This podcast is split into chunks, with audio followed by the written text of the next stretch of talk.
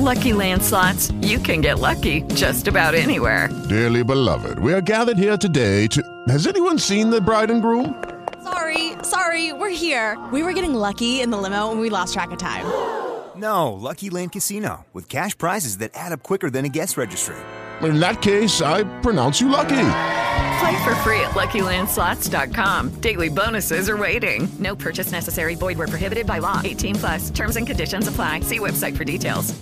Hey guys, it is Ryan. I'm not sure if you know this about me, but I'm a bit of a fun fanatic when I can. I like to work, but I like fun too. It's a thing. And now the truth is out there. I can tell you about my favorite place to have fun. Chumba Casino. They have hundreds of social casino style games to choose from with new games released each week. You can play for free anytime, anywhere and each day brings a new chance to collect daily bonuses. So join me in the fun. Sign up now at ChumbaCasino.com. No purchase necessary. VGW. Void were prohibited by law. See terms and conditions. 18 plus.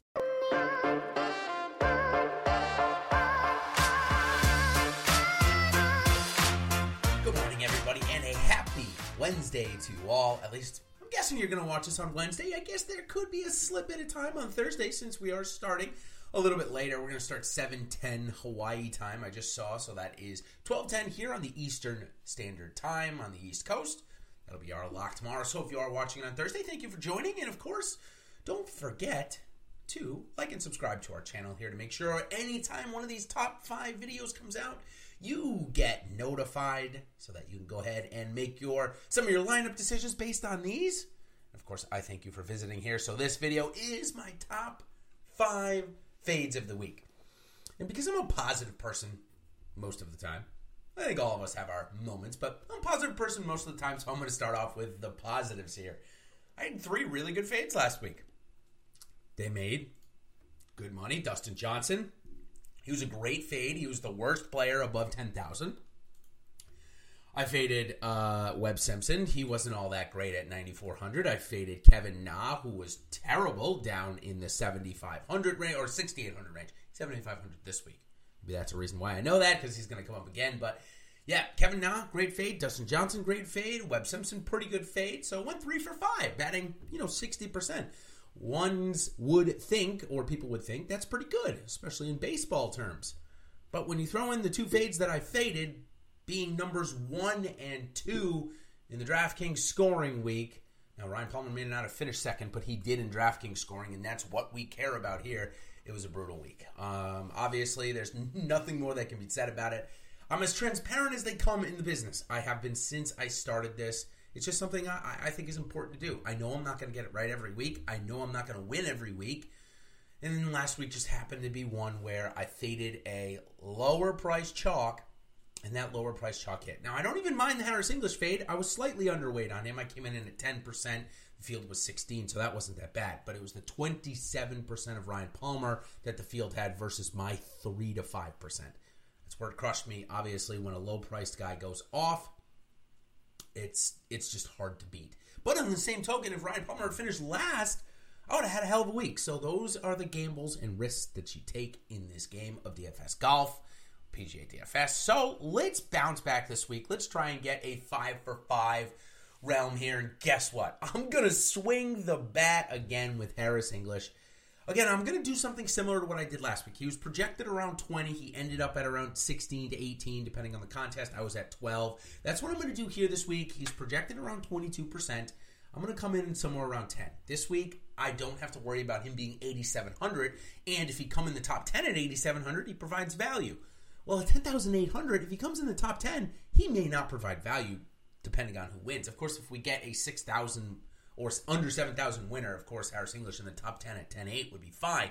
But if we get a winner, say like a Sungjae Im or a Daniel Berger, Harris English at 10,800 in the top 10 won't do that much for you. So I think it's a much easier fade this year, given the fact that he doesn't have some great course history. Although we know that didn't matter last week. He's coming 22 and 64th in his last two trips. Obviously, a first and a fifth in his last two starts. As you can see, he does everything pretty well 29th off the tee, 101st on the approach, 37th around the green, and 21st putting for his strokes gained ranked on the year. Second guy I'm going to fade. He's actually a former favorite of mine, so not a fade, a favorite. And that's only because I had a great hit, one of my biggest hits on him when he won that weird Wells Fargo when it was played at that private golf course. The name is escaping me right now. I apologize. Uh, the year that the PGA Championship was held at the Wells Fargo. So he's been a favorite of mine since then, but he seems like he's been a favorite of a lot of other people's recently as well. But his recent form, not that great. 30th in his last start a, at Mayakoba and a missed cut before that at the RSM Classic at his home course. He has varying levels of success here as well. He has a top five, but that was three or four years ago. His two most recent start, 32nd last year and a missed cut the year before that. So nothing to be that excited about. And given the fact that he's 18% owned and higher owned than Sebastian Munoz, I'll take Sebastian Munoz all day long here. I brought him up in my value play. Uh, I think he's a better value play than Brian Harman. We know that Sebastian Munoz uh, is striking it well. We saw that last week, especially with the last three rounds.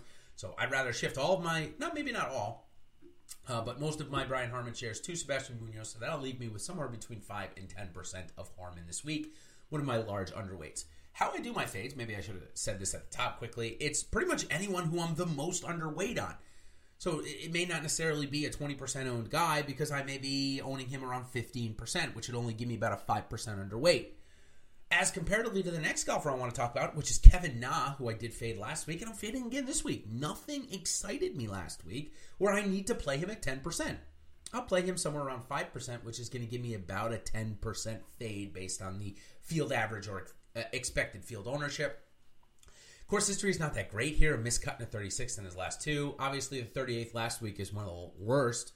Had the 13th at Augusta, and I think that's what people are still trying to draw from right now. He obviously did have a good Masters. He was part of the winning Millionaire Maker lineup, in fact, if I'm not mistaken. Uh, so we don't have master stats in here in the strokes gained, so these are going to look a little uh, obscure. 150th off the tee, 191 on approach, 60 on the green, and 172 putting. We know Kevin Na is not the 172nd best putter in the world, but last week his irons were terrible. If his irons are terrible again here this week, and it ends up being a very, uh, I guess we could say, low scoring affair because uh, that, that's the way to say it. It's a weird thing in golf. If it's a well under par score, I fear Kevin Na's uh, iron game is not good enough to get there, so I'll take about 5% of him this week, a 10% fade.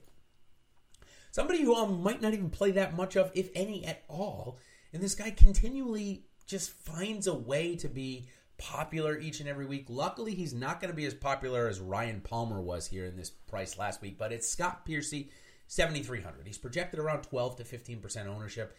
Course history is probably where people are leaning here. He hasn't missed a cut as I'm looking over at my screen here. Uh, he hasn't missed a cut since 2014, and it includes a runner up finish there in 2015. But to me, I, I, just don't think he's a, a, great golfer anymore. I mean, I know the recent form, he's coming 40th and 18th, so the consistency seems to be there. Off the tee, he's good. He's a good ball striker. 59th off the tee and 38th on the approaches.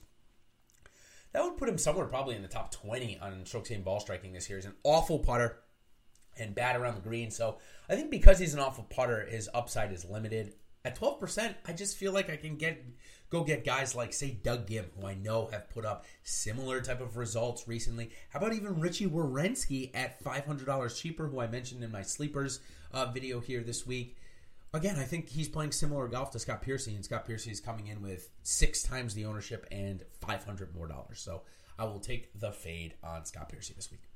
All right, my last fade is maybe a little out of the salary uh, bucket. I've been going from top to bottom, but I threw Russell Henley in there, and and listen, I like Russell Henley, and it's hard to fade a guy that, especially in a field that doesn't have all the top end players, fade a guy that is top 10 on strokes gained on the approach this year, especially on a golf course where we think that will be very important. But he's hit a period of regression, and that concerns me a little bit because he went through a period over the uh, over the summer where he was absolutely fantastic. Uh, and I think you know we see that a couple, especially if guys are great and then they go through a period of regression. Maybe even seeing it with Brian Harman. I'm kind of taking the same stance uh, with Brian Harman as I am with Russell Henley here. He's 12% owned. I'll probably end up somewhere in the three to five percent range, giving me a seven to 10 percent fade. Again, that's right along the top five of my fades. So he's coming at $8,700 in price. Reasonable, but a little high for me. 66 on a miscut in his last two tries uh, here at uh, the Sony Open and the last two weeks for Russell Henley, or last two starts, I should say, those aren't much better either. I mentioned he was great for a period. In fact, he went 27th, 3rd, 4th, 29th. But his last two, 30th and a miscut. So I think it's starting to head the other way. And at 8,700, I don't think I'm willing to take that gamble. I've got Kevin Kisner, who I know just played well out in Maui last week. And then we can even go uh, a little bit cheaper. Um, uh, I'm sorry, Russell Henley. Yeah, Kevin Kisner at 8,800. And even cheaper down to the 86 and 8,500 range with somebody like Zach Johnson.